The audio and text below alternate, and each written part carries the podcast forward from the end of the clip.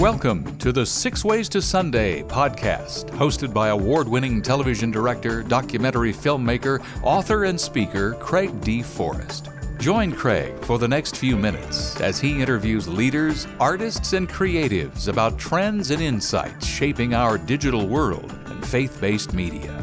This podcast is produced and brought to you by Matchstick Media International. Now, here's Craig. We're talking with Doctor Craig Detweiler, who is an author, filmmaker, cultural commentator.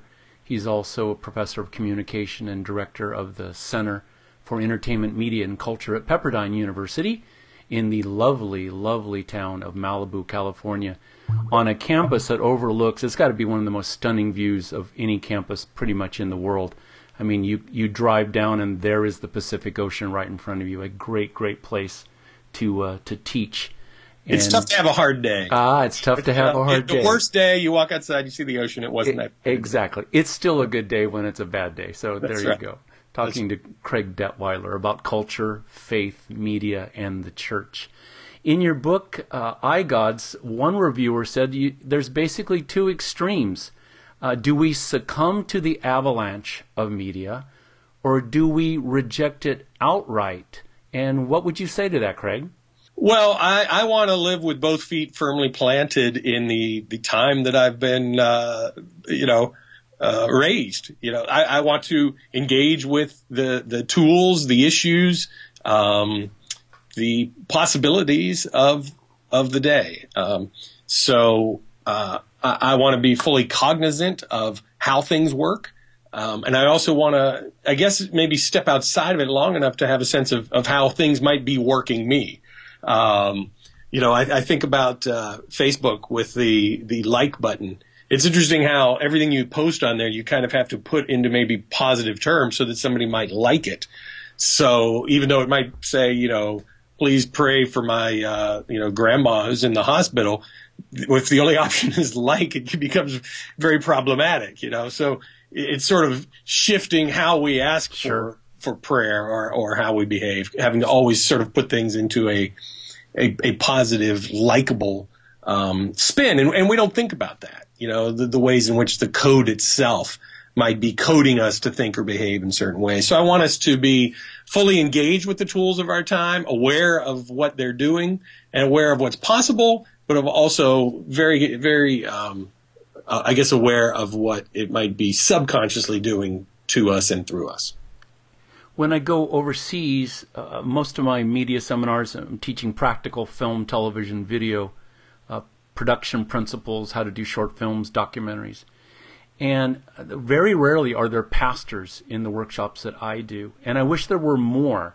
Mm. Uh, but they will, they, uh, ninety percent of the time, they'll send their staff uh, or, or or their teenage son or daughter to, to arrive. So the average age is about ages fifteen to twenty-five, fifteen to thirty. In my workshops. And I wish there was more leadership. If you were going to speak to leadership, whether it's United States or far away, what would you tell them, Craig, that they could or should know about media that can help them both in ministry and in the gospel? Well, I appreciate the, I guess, the complexity of, of the job and the callings that, that they're fulfilling. It's very tough to c- care for congregations to respond to emergencies as they arise. So I understand why they might say, you know what, I don't have time for that. You know, I've got to, I've got to focus on, on, um, you know, the, the tasks at hand.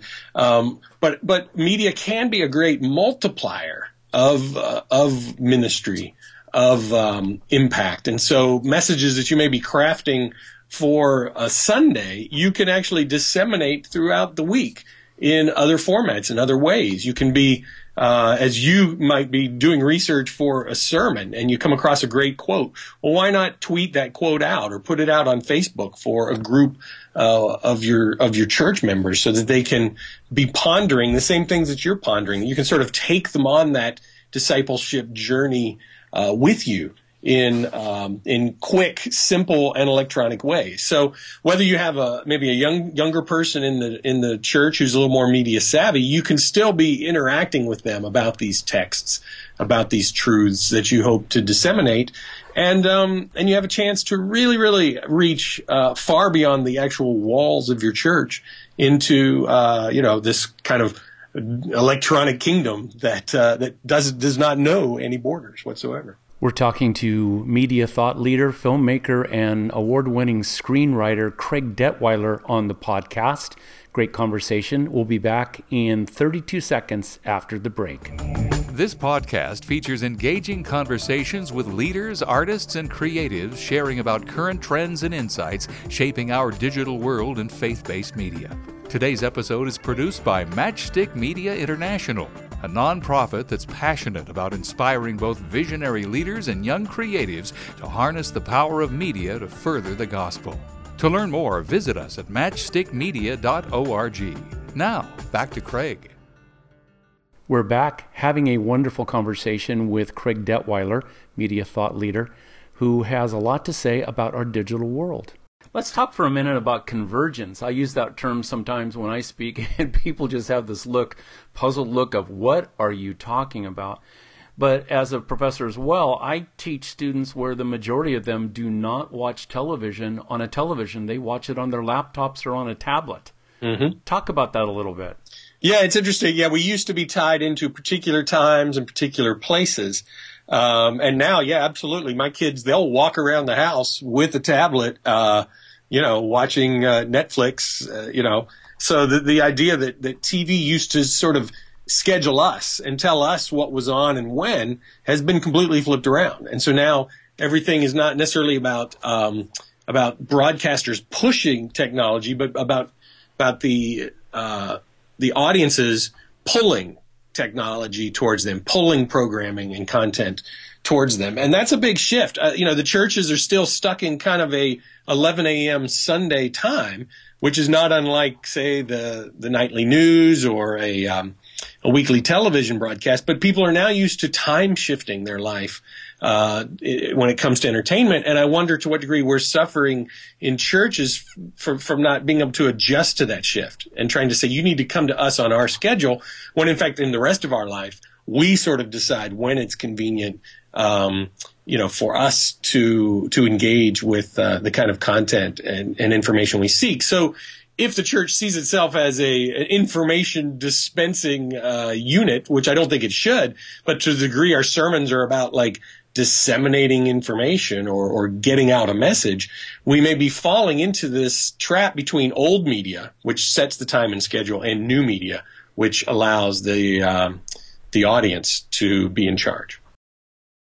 You bring up Netflix, and that, and that immediately made me think, Craig, uh, of a company that could have easily gone out of business if it had stuck with simply where they began, which was D V Ds, which were quickly going away as a, uh, a source of screening and presentation. And the, Netflix was smart enough to do two things that were very, very bold. One is they started do, doing... Uh, screening on, on demand. You could just order it up and you can watch it.